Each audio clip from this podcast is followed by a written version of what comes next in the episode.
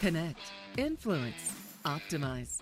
You're listening to the Channel Channel, a podcast for executives and others involved in the authorized sale of electronic components. Brought to you by the ECIA, the Electronic Component Industry Association, working to promote and improve the authorized distribution channel. Welcome to the Channel Channel. This is Debbie Conyers, the ECIA VP of Member Engagement, the Executive Director of the ECIA Foundation, and today's host of the Channel Channel, a podcast series sponsored by the Electronic Components Industry Association that covers topics of importance to the participants of the electronics supply chain. I'm delighted to have a guest host join me today, Paul Dosser, VP of Business Development for DigiKey Electronics. Paul has a long history with the industry, having spent the past 20 plus years with DigiKey. He has many years of involvement with the association as well.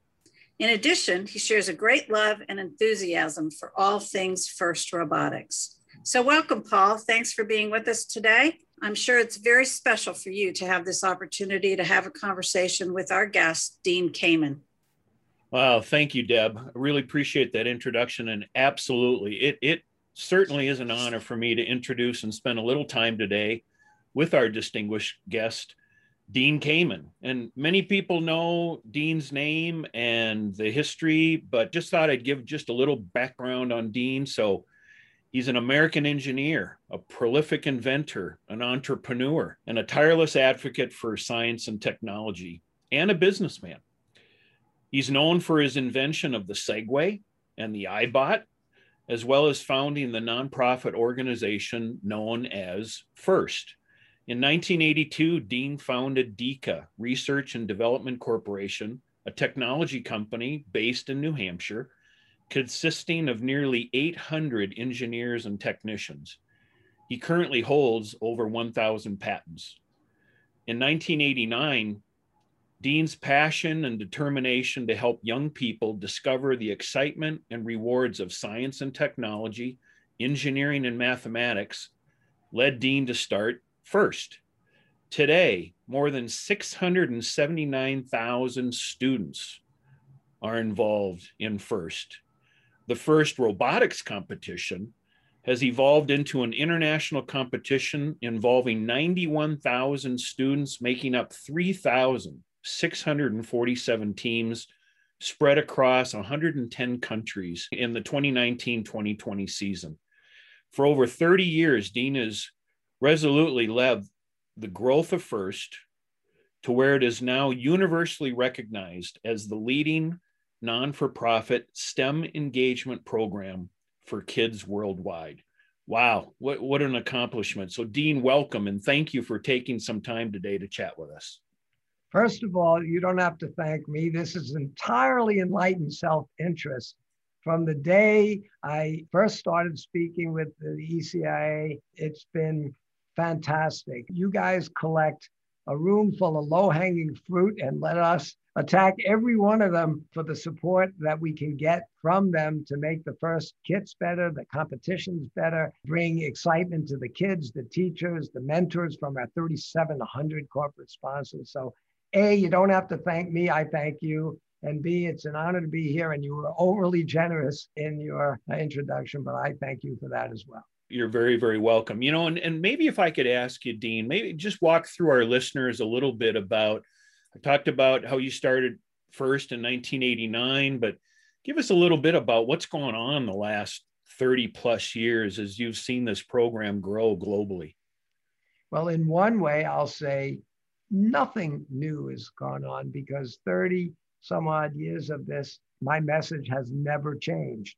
The only thing is, I think, and I hope the world has finally caught up to some of that message. But the message when I started first was we've got to get more kids, particularly women and minorities in this very rich, very mm. technocentric country of ours, to understand and appreciate where this stuff comes from. How does it get created? How do we make it better? And, you know, I'm an inventor. What do inventors do? Inventors look at the same problems as everybody else, but see them differently. Uh, more than 30 years ago, my mom was a teacher, and I'm happy to say she's still with us, and she reminds me pretty much every day she's still a teacher. And you can learn a lot from my mom. But more than 30 years ago, when the general perception was this country had an education crisis, we're not making enough engineers, we're not making enough scientists, not enough kids are going on to study math and science and go into those careers. They blamed the education system. And I looked at that problem and said, you don't have to go fix the schools. They're full of great teachers. They have great resources. This country then and today still spends more per capita on education than any country in the world. Again, as an inventor, you got to look at the problem differently. I said, you know, the, the problem is not lack of, of supply, it's a lack of demand. And the lack of demand is because we became a rich country. And one of the things we invented in this rich country is that concept of leisure time. We invented it after I grew up because I don't remember it as a kid. I don't have any of it now. But we created a culture in which the world of sports and the world of entertainment aren't just a nice piece of our culture. They dominate it in many ways, particularly to some kids that really think their future is in the NBA or the NFL or Hollywood. And that's not an unreasonable perspective for them to mm-hmm. have in a country that has the Super Bowl and the World Series and the Final Four and March Madness. And in a country where every kid, by the time they're five or six or seven years old, sees very successful young women and young minorities of all sorts being superstars in the world of sports and in the world of entertainment, where do kids in this country see role models and superstars that they want to emulate in the world of science or engineering or inventing? Yeah, exactly. We don't have that in this country. So I said, look, if, if in this free country of ours, you get the best of what you celebrate, we got to start celebrating science and technology because we're competing for the hearts and minds of these kids. And I don't want to be competing just for that small, ethereal group of kids that are already decided at six years old, am I going to this grade school or that grade school? Am I going to be an engineer or a scientist or a physicist? No, I want to compete not with the kids that are already going to science fairs. I don't want to compete with science fairs. I want to compete with the Super Bowl and the World Series. And I said, Oh, I know how to do that. We have to make it a sport. Kids love sports. They love to go to a big event. And by the way, in schools, they know this. That same teacher that they don't want to see in a classroom because the teacher is obligated to be judgmental, to put a red mark there when you get it wrong, to tell you you got an F or a D. That same teacher turns his or her hat around at four o'clock and goes from teacher, the judgmental person, to the coach, the nurturing person. And after school, that teacher is there to give kids encouragement, not to give them the red marks. That teacher is there. And at the end of the season, they don't get quizzes and tests and final exams. At the end of their sports season, they go to double elimination tournaments and they bring the school band and they bring the cheerleaders and they bring the mascots and they celebrate with each other and they think it's fun and it's exciting. Okay, well, why can't we take some of that, all those trappings, and wrap it around a sport that'll exercise the muscle hanging between their ears? Why can't we make a sport that's every bit as exciting as those other sports? But the only difference will be in our sport, every kid can turn pro. There aren't a few million jobs opened every year in the world of the NFL and the NBA but there are a couple of million new jobs, new careers yeah. created every year in the world of hmm. tech, and that's accelerating. So it instantly hit me, as I said 30 years ago, that hey, we don't have an education problem, we have a culture problem. But if I could go and get the big tech companies that are painfully aware that they need to fill a bigger pipeline for their future employees, for their future customers, for the future of this country, for our security, I'll bet these big companies would be happy to supply the superstars that these kids could emulate. These companies would show kids that, in fact, scientists and engineers love what they do and are just as proud of what they create as people that can bounce a ball or sing on a stage. And that they'll see these engineers happen to be, in many cases, women and minorities. And all of a sudden, uh, these kids will have a new perspective. So 30 years ago, I took a few of the big companies I knew because I build medical equipment. I knew a lot of people in that industry. Mm-hmm. I built helicopters. I knew a lot of people in the aerospace industry. And I went to 20 some odd companies and said, let the teachers be the teachers. They'll be the coaches. You need to be the mentors. You need to be the LeBron James out there. You need to inspire these kids. In fact, the reason I called the program first is because it's the word itself is sports. I never saw kids run into a gym cheering, I want to be second. And yet they'll take math pass fail, or they won't take physics at all. And we're saying, no, no, no. Sports is fun whether you're good at it or not. I love to exactly. ski. I'm never going to be an Olympic skier. But these other skill sets you need to be good at if you want to have a great career, and you better start early. So I created a not for profit. I called it first to remind everybody we're about sports. And I like the word first because it doesn't have an E in it. We're not about fixing the education system because there's nothing wrong with the education system. There's something wrong with the fact that kids don't have a passion to embrace it because they don't see a reason to learn trigonometry. And right. so, first stands for inspiration and recognition of science and technology. And if you can inspire kids to recognize that science and technology is fun, it's accessible, it's rewarding, it'll lead to great careers, that will fix a lot of issues this country's facing. And today we see those issues are inequities. I mean, kids with no background in tech are not going to be able to create careers for themselves that, that will make them uh, happy. I mean, the jobs that are dull and boring and dangerous, those jobs are being wiped out and taken over by computers and robots. So the new jobs, the new careers require an ever more sophisticated group of kids with ever more sophisticated skills to do ever more fun, challenging work. But we got to get to them early. And I set up first, we it took off. And by the second year we did it, we didn't have 20 some odd teams. We had double that number, close to 50. And then the next year, close to 100. And last year we had 3,700 corporate sponsors supporting 80,000 teams around the world if you count Phenomenal. first Lego League, first Tech Challenge, first robotics. Yeah. And why did it grow so well? Because we've stayed with our mission.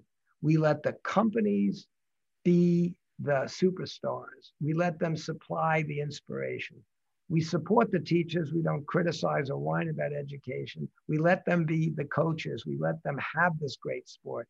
The parents love it. The kids love it. The schools love it. The corporate sponsors love it. The, our government leaders love it. Everybody puts a lot of effort into first, but everybody that's involved gets more out of it than they put into it. Right. In fact, the only thing that I think right. really changed over time, in my mind, at first is when I first started it, I said it's for the inspiration and recognition of science and technology. And I thought our mission was we got to inspire these kids to work hard at something that matters over time, I would leave events, including over the last year or two, and you could imagine how the whole world has become so negative and so contentious. Washington mm-hmm. doesn't know how to play nice with its with itself, and everybody's looking to blame people for everything. Then you go to a first event and you look at these kids. They're positive, they're enthusiastic, exactly. they have vision, and they have courage, and they walk away so so energized that I realized that first, in many ways, is the source of inspiration to me, not from me, and to our mentors and to our sponsors. And I think in the end, it's the kids on the first teams that are doing the inspiring of so many people Absolutely. that are behind first. No, so well said. So well said. It, you know, and one of the one of the stats I read off in your introduction, 600 over 679,000 students globally now partaking in first. What what a what a phenomenal accomplishment you know this this has turned into. And i can tell you you watch these events it's got to be so incredibly rewarding when you see these kids learn how to function in a team how to work with each other. Yes you win but in some cases you also lose the life challenges that we all have to deal with in working with others, being part of that team, learning how to win and learning how to lose. By the way, just so you know, you said 679,000. That's the ones that are registered and known to be on teams. Okay. But realistically, think about this. If you said how many kids in the high schools of this country are involved in basketball or football or whatever, you wouldn't say it's just the kids on the team because there's the school band and the cheerleaders and the mascots and and all the clubs and all the support and the impact of these sports is far broader than just the kids exactly on the teams and i can sure. tell you when a school has a first team you may be counting the ones that took the trip, that went to the regional, but all the kids in that school are exposed now to a new piece of uh, opportunity and a culture that says science and technology are accessible, they are available, and we're affecting whole communities. And we gave out $60 million in scholarships last wow. year from the 200 universities that participate that are out there. And they are looking for our students uh, with the same kind of scouting as the other coaches are. And so we have a much broader uh, reach than even that. And as you also said, they learn how to win and they learn how to lose. One of the things we tell all the kids is, yeah, at the end of the day, only a couple of the robots are going to win. But right. the fact is, all the kids win. The robots get beaten up. The robot has an arm broken off it. The robot smoked. It toasted its power supply, but the kid didn't uh, get burned. And what we tell them is one of the things that you really learn that's really important about FIRST is you can watch your system fail without you failing because you can come away having learned from that system failure, how it's not going to happen again. So you're better and you're smarter and you're tougher than you were when you went into it. And the kids leave our events, they're not losers. Every one of these kids is a winner, yeah. which is why we keep bringing them back. Uh, so well said. You know, and we're coming off of an incredibly challenging year. None of us saw you know, I was talking with my wife the other day, and, we just said, did we ever even think that in our lifetime we would experience a pandemic and what it's brought? And certainly many challenges with schools canceled. And can you share with us a little bit on how you've kind of dealt with that and pivoting to more of a virtual competition and how you've dealt with with the COVID situation? So in some ways, we've dealt with it like everybody else. It was a punch in the gut in some ways, I think we had it tougher than many organizations because remember, the whole premise of FIRST was take science and engineering and mathematics out of the realm of the abstract, which is the way it's taught in textbooks.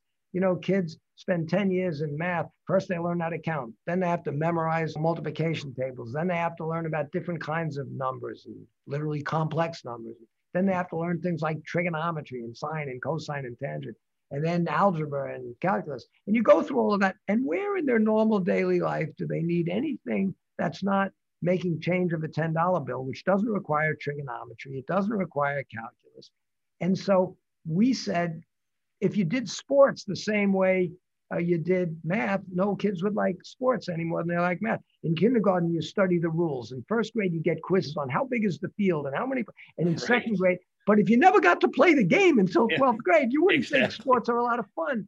So my point is, we said we're going to be project based, we're going to be hands on, we're going to give kids at events the same kind of visceral understanding of all these things as they do in other sports. So when you say we had to cancel every one of our in person events this year, it's sort of like we cancel first because that's what we're about. We're this yeah. unique organization that's event based. But having said that, the power of the idea and the power of the commitment of the kids, the parents, the teachers, the sponsors, the mentors showed how resilient and how tough First is. Because even though we canceled more than 180 regional events and two championship events, almost without exception, every sponsor has stayed with us not only have they not pulled back in these tough times, but they recognize uh, how important FIRST is and how to make sure it's stronger than ever by next year. So we are getting more support for our virtual activities. We are getting more commitments to make our in-person events even bigger and better once we can do them safely. So yeah. we're coming back stronger than ever. I love it. You know, and one of the really exciting things now that's happened this past year let's talk a little bit about the uh, Christa McAuliffe coin, the commemorative coin that the U.S. Mint has decided to make. What a thrill to have something like that tied to uh, first. And maybe if you could just share with us, I know you've got some interesting stats yeah, on the coin, but give us a little background of it. I mean, Christa McAuliffe was one of the first teachers chosen out of some 11,000 teachers for the space program. And of course, we all know the major tragedy with the Challenger, but what an inspiration she was, and how great to have that association with first. So give, give us give us some of that information. So I'll, I'll, give you some information, but you said she was one of the first teachers. She wasn't one of the first teachers. She was absolutely the the first, first teacher. And I love that word first. But it turns out that in 1986, I had already left uh, New York and moved up here. And fortunately, my mom and dad are about ready to retire. My mom was a teacher in New York, but I moved both of them up here. And my dad is an artist. He spent his whole life as an artist. And um, once they moved up here, and I had started first, he helped us. He made the logo for us. But um, our governor, when when Christa McAuliffe, a teacher in New Hampshire, was chosen to be the first teacher to go into space, our governor asked my dad. This is a small state, and he said to my dad, "Would you fly down to the launch and do some sketching, get some you know, get some images of this so that we can commemorate this incredible event uh, and put up pictures and portraits around the State House, et cetera. And of course, my parents were honored to do that, and they flew down for the launch. So they were there live. And can you imagine oh. the tragedy that my mom and dad are standing live as this thing goes up, and 73 seconds later, a spectacular ball of smoke up there and yeah. for the first few seconds, everybody thought that was part of what's happening. And then when the reality struck, of course, my mom, herself a teacher, went to pieces. My father had this burned into his soul. Mm. They flew back, but a couple of years later, when FIRST was really moving, and it was FIRST was started here in New Hampshire. Mm-hmm. Christa McAuliffe is from New Hampshire. I said, look, we've got to get awareness around the whole country that every school needs to have access to FIRST robotics. Every kid deserves this. I said to my dad, I want a piece of artwork that shows a portrait of Christa McAuliffe as if it was, you know, like Washington on the quarter or Roosevelt on the dime. I want a, an image of her that would be on a commemorative silver dollar. And on the back, I want an image of her, maybe with a bunch of kids in an obvious classroom situation, with her famous statement I touch the future, I teach. So my father did those two, the front and the back, and he put Liberty in and God Reader. He made a beautiful piece of artwork that oh, interesting. the front and back of a coin. And I went down with our then senators and, and representatives to Washington and the following, you know, as soon as he had it done, and went to the mint and said, We understand that the United States Treasury from time to time will uh, uh, produce commemorative real currency not tokens, but real currency. And they do it for one year. They did it to raise money for the uh, restoration of the Statue of Liberty. They've done it over the years with, with rarely, but they've done it. And they basically said, You've got to be kidding. Uh, you've had a, a little organization now for a couple of years. We've had major national organizations on waiting lists to have their coin, sure. in some cases, for 10, 20, 30, 40, 50 years and they said you don't even have a shot. Go go away. And so i waited probably 10 years and in 19 probably mid 90s i went back. We were bigger and they pretty much said no. I went in 2000 no. I went back sadly in 2010 but i i couldn't take my dad with me because he had just passed at nearly 90 and i mm. went back with this artwork in 2000 and they said no. And finally last year a couple of years ago i went back when I had at least one team, not only in every state, I pretty much have a, at least one team in every congressional district in the United States, and said, We've been waiting 30 years. It's about time you put a teacher on a coin. It's about time you can recognize what FIRST is doing. And we've waited. And lo and behold, they said, Okay. And they took my father's art and they worked with Judge McAuliffe, the widower, uh, who mm-hmm. tweaked it a little and you know let's put seven stars on the back one for each of the astronauts. And we had an ongoing very positive uh, dialogue. I think the people at the mint love the idea of this being a commemorative coin. And i can tell you that in the 240 years or so that the united states has been producing real currency including coins there's only 41 or 42 that made it as a commemorative coin, and 37 of them have a man on them, and one is you know Lady Liberty. There's only a couple that had that had a woman on the face of it. And never had they had a teacher on one. And never did they have the name and the logo of a not for profit organization on a coin that says one US dollar, a solid silver dollar. And by the way, there's more than $16 at the current cost of silver in this silver dollar. Anyway, um, we were super excited that the legislation passed.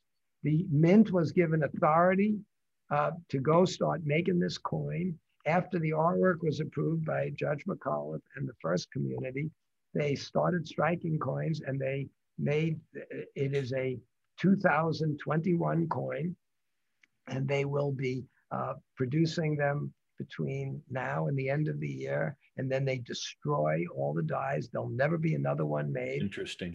And these coins are available. And I have to tell you, if you're ever wondering about how can I come up with a really special, rare, beautiful gift that has meaning, how about how about to recognize a teacher, a hero, a woman that gave her life, knowing that the surcharge from every one of these coins is donated. 100% of the surcharge goes to support first teams around the country. It's a beautiful coin, it's good investment, and it's a recognition of a teacher and it's a recognition of a great organization. So I would strongly urge anybody that's looking for a really special gift, go to the United States Mint or go to First, either one, and get yourself some of these coins.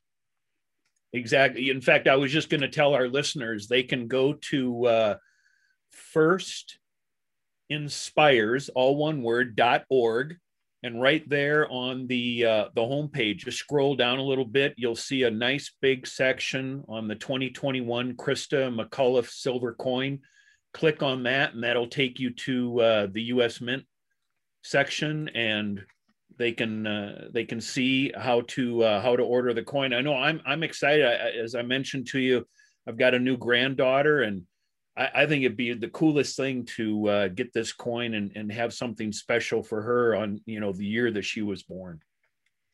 Well, you'll have two very special things uh, about 2021. Uh, Absolutely. And and and make sure you get one for your granddaughter. Absolutely.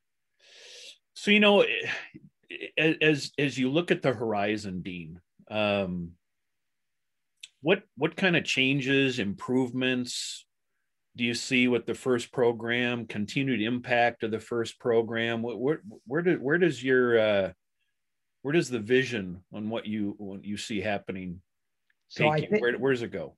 As I said to you up front, I'm a very dull, boring guy. I've never changed not not one line about what First is. I think the name of the organization is at least as relevant today as it is more than 30 years ago. And if anything, mm-hmm. more and people, more and more people are starting to recognize we never did have, nor do we now have an education crisis. We have a culture crisis. We have to get kids, all kids, to embrace the fact that they should be part of an exciting uh, future. And technology is, is going to be more and more critical to them in order to participate in exciting uh, career uh, opportunities. But I would tell you a lot of things have changed year by year in first, and that is in the first year, the kit was a shoebox, literally a shoebox full of junk that we gave them. And I think the playing pieces that they had to pick up were tennis balls, and the playing field was about you know, 10 feet by 10 feet. And each year from the first uh, 10 years, the box got bigger and the field got bigger and the stuff we put in the kit got more and more capable. We finally, I think, reached a point where the robots went from they could weigh up to 10 pounds and 20 pounds and 30 pounds. Finally, when we got a little over 100 pounds, we said, you know what? Let's cap it here at least for a while because they have to pick these things up and put them on the field and take them off. Right. And by the way, the right. amount of power that that they can generate starts to become dangerous. So uh, I can just tell you while we have maybe for a while capped some aspects of the size uh, of these uh, bots every year, and in a lot, in, in, in, in a big way, thanks to the ECIA, every year the kits get more and more advanced, cool stuff. I mean, last year, every every kit had in it, you know, HD cameras that were pre-connected to very smart little uh, uh boards that had the capability essentially to do AI You could track a, a target because we gave them servo motors and pre-canned software and ways uh, uh, to get data in and out of these things. I mean, 20 years ago, the military couldn't do uh, what we expect kids to do in six weeks in a, in a working robot. And so I think what's changed is we never want to go stale. We always want to keep pushing uh, the envelope. And we do it not just to give the kids uh, a peek into the power of technology, but as I think you know, we have 200,000 volunteer mentors from our 3,700 corporate sponsors. And most of those tech folks are real card carrying nerds and geeks. They love playing with tech. And when they open that kit up every year and see all the new great stuff in it, they're as excited as the kids that they're mentoring. And yeah. that's why they keep coming back. You know, the kids have sure. a four year span through high school, then they're off in college, and then they come back, and then they go to companies and they come back. But a lot of the mentors, you see them in the pits now, and they'll, I'll say, hey, because I know them for years, and they'll say, Dean, I got involved as a mentor when my daughter was 13.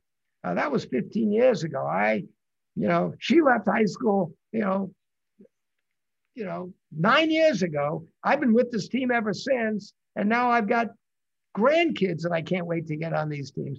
But our mentors stay with us year after year because they see yeah. the impact on kids. They get That's to play so with me technology. It's great. So great. Yeah. Yeah, it, you know, and, and uh, I, I can tell you certainly from an ECIA perspective. I mean, not only is it an honor, as, as you mentioned, there's so many members that are involved in supporting FIRST but we're also challenged with the next generation and how do we attract people into our industry and I can't thank you enough on behalf of ECIA what you've assemb- assembled here what this has grown into and the excitement that this creates in this next generation that we also will have an ability to uh, to tap into and, and be part of ongoing as as the years go by so we appreciate it and thank you thank you for that you know, uh, again, yeah. it's, it's a win-win. As I said, um, I think one of the reasons we keep so many of our big sponsors and the fact, if anything, they keep upping their commitment. Yes, they believe in our cause, and yes, they're trying to help, and yes, they recognize we're not for profit, and they, and they have to do good. But I think they're all realizing they also do well by being associated with us. Absolutely, every yes. one of them is worried about their, you know, their workforce of the future and their customers of the future so, so you know, I, I I'd like to think that every one of your ECIA members that gets involved with FIRST sees it as, you know, it's not just some philanthropic. I did good here. I think they're making an investment in their own future, their company's future, the future of these kids, the future of this country.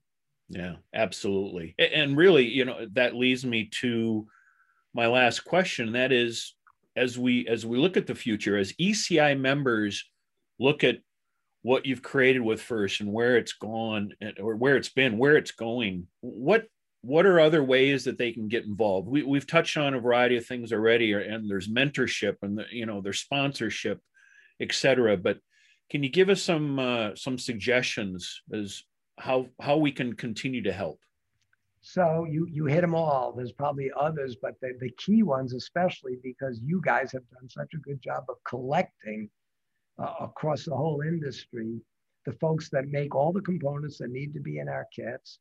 And you know, if we have to go out and buy those components, ironically, we need enough now for so many kits. I can't just go pick them up locally, but we need so few of them compared to, you know, the apples of the world. You know, we don't buy millions of anything. We don't have that kind of uh, buying power. And yet, if we needed a few thousand of each of these you know, hundred different components, it would be the most expensive line item of trying to run the whole FIRST program.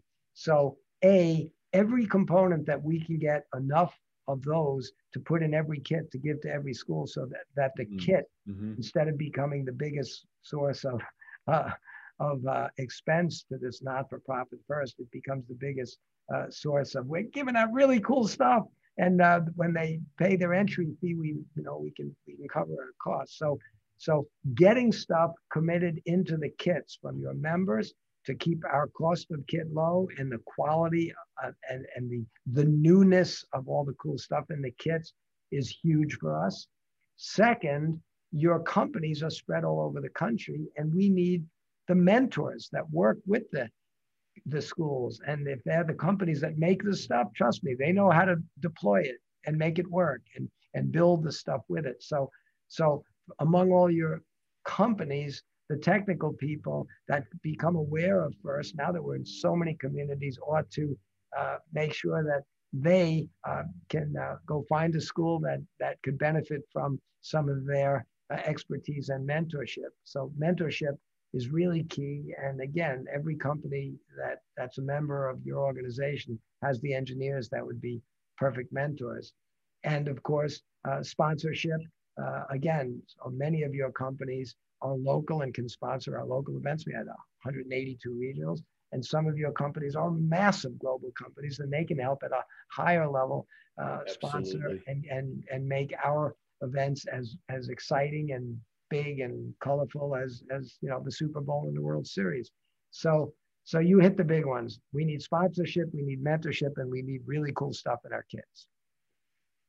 Excellent. Well, it you know well said, especially now when we're looking at all the challenges of getting components and lead times going out. So for all our ECIA members, keep let's keep that in mind, right? And and look at how we can continue to help uh, uh, provide the components that go into the kits. So, you know, I can't think of anybody, you know, better, Dean. I mean, your passion and your excitement for this when you when you think of the future of this industry, uh, it, it's it rubs off, and uh, we couldn't be more excited that uh, coming now in October, we've got October 24th through the 26th. We're going to have the ECIA conference being held live in Chicago.